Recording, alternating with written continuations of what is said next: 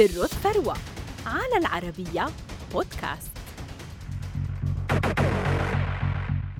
رغم أن ريد بول لا يعطيك أجنحة في الواقع، فإنه أعطى صنيعه ديتريش ماتشيز أجنحة طار بها إلى قائمة أغنياء العالم بثروة وصلت إلى أكثر من ستة وعشرين مليار دولار، جعلته أغنى رجل في النمسا بعد أن وصلت مبيعات شركة ريد بول السنوية إلى أكثر من سبعة مليارات دولار موزعة على ما يزيد على مئة وسبعين دولة حول العالم.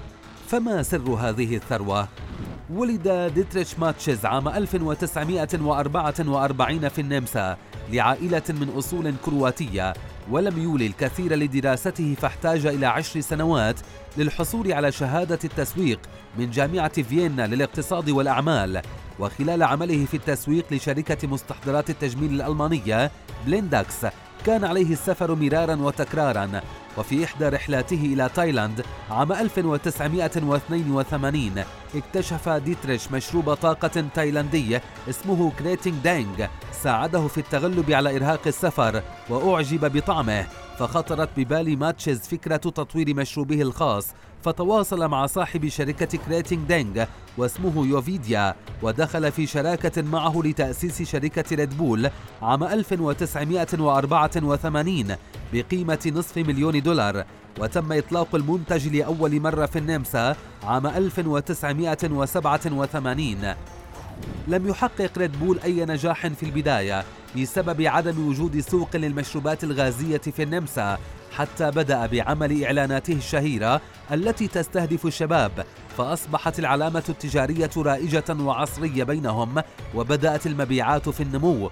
وبعدها بسنتين انتشر ريد بول في أوروبا، فحقق ماتشيز نجاحا كبيرا بسبب عدم وجود متاجر تبيع مشروبات الطاقة آنذاك.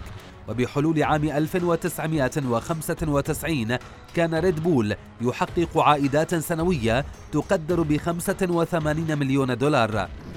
استمر ماتشيز بالتوسع والنمو من خلال ريد بول، ففي عام ألف وتسعمئة وسبعة وتسعين انتشر المشروب في أمريكا، وأصبحت إيرادات ريد بول السنوية تتخطى حاجز المئة مليون دولار. وجاء عام ألفين وأربعة الذي احتفل فيه ديتريش بعامه الستين، وبسبب إعلاناته الثورية والمبتكرة التي ركزت على الرياضيين والشباب، وصل رصيد ماتشيز إلى مليار وأربعمائة مليون دولار. لم يتوقف ماتشيز عن الاستثمار ودخل عالم الرياضة والسباقات، ففي عام ألفين وأربعة اشترى فريقا في الفورمولا واحد، وبعدها بعام اشترى فريقين لكرة القدم في النمسا وأمريكا، وفي عام ألفين وسبعة اشترى فريقا آخر في البرازيل، وانتقل بعدها إلى ألمانيا واشترى فريقا هناك عام ألفين وتسعة.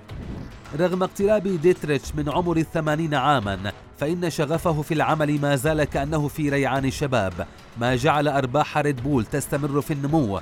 ففي عام ألفين وتسعة عشر باعت شركة ريد بول سبعة مليارات وخمسمئة مليون علبة في جميع أنحاء العالم، وهو معدل يكفي لتوفير الكافيين ل ثمانين بالمئة من سكان الأرض. وفي عام ألفين وواحد وعشرين وصلت مبيعات الشركة إلى أكثر من سبعة مليارات دولار في أكثر من مئة وسبعين دولة حول العالم، ويعمل في الشركة نحو ثلاثة عشر ألف موظف. أما ثروة ديتريش فاستمرت بالنمو حتى تجاوزت ستة وعشرين مليار دولار، وأصبح ضمن أغنى خمسة وخمسين شخصا في العالم.